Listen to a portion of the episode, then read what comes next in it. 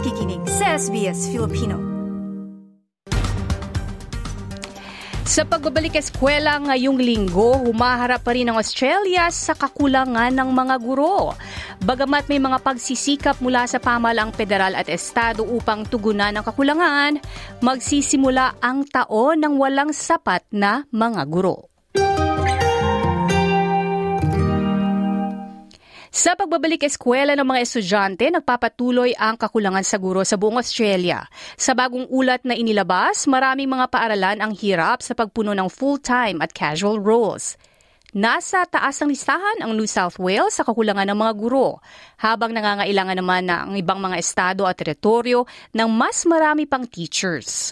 Bilang resulta, libo-libong mga nagretirong guro tulad ni Terry Moriarty ang on-call sa gitna ng kakulangang ito sa mga primary at secondary schools. That hasn't happened at the start of the year before. The teachers that I know are sort of a bit like me that we're not surprised, but yeah, we're still getting asked, whereas we thought that perhaps by now we would have reached our use by date. Nagretiro si Terry Moriarty taong 2008 matapos ang halos 50 taong paninilbihan bilang maths teacher.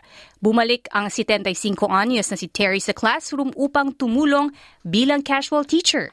Yeah, I have been asked to sit in the library with another teacher and look after three or four classes in the library. and uh, walk through the hall and see it set up to uh, take four classes at a time with a couple of teachers when things get critical. So that's been ongoing for the last couple of years.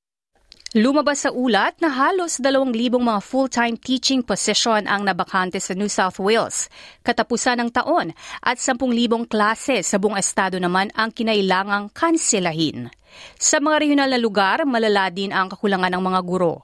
Sa pananaliksik ng E61 Institute, na highlight ang kaibahan sa, sa access ng mga high aptitude teachers sa mga high school ng New South Wales. Ayon sa ulat, namamasukan sila sa mga disbentahang lugar. Walang mga guro sa maths, English at science at ang mga disability teachers naman ay bumaba sa limang daan sa New South Wales Public Schools. Nasa 175 na mga eskwelahan naman ang naghahanap ng mga English at math teachers. Sinabi ni Judith Wood, isang full-time public school teacher sa New South Wales, na sorpresa siya sa ulat. In my 39 years of teaching and 25 or 26 in Australia, where I am seeing early career, mid career, and late career teachers making the decision to leave the profession or leaving their permanent roles and maybe just taking on a few casual days because they are feeling the stress to such a, a, great degree that it is impacting on their health and well-being. Isa sa reklamo ng mga guro ay ang exhaustion o sobrang pagkapagod sa trabaho. Ayon sa Victorian teaching student na si Chelsea Roberts, nakita niya ang pagka-stress ng mga guro nang siya ay nag-placement sa rehiyon ng Victoria. Call it naive, but we're going with all these hopes and dreams. And if you've got a mentor who's burnt out, you can see how they've got to that point. But it's it's made me think, you know, when I get into this profession, will it take over my home time? Will it, you know, um, will have all this extra work to do because roles aren't being filled. Samantala, nakatagap naman ng pagtaas ng sweldo ang mga guro ng New South Wales nitong nakaraang taon at kinilala bilang best paid sa bansa. Inaalok din ang mga federal scholarships, mga grants at HEX debt discounts upang mahikayat ang mga tao na pasukin ang pagtuturo.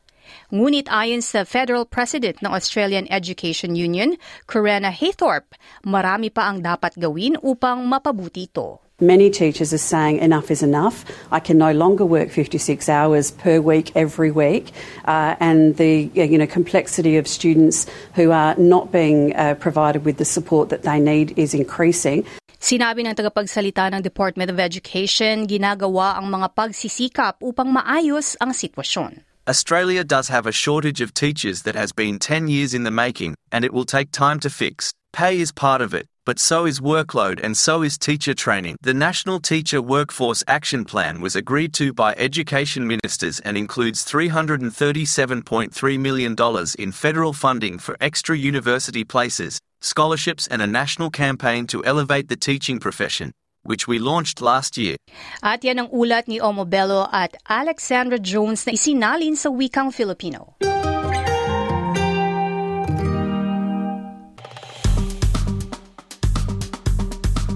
I-like, i-share, mag-comment, sundan ang SBS Filipino sa Facebook.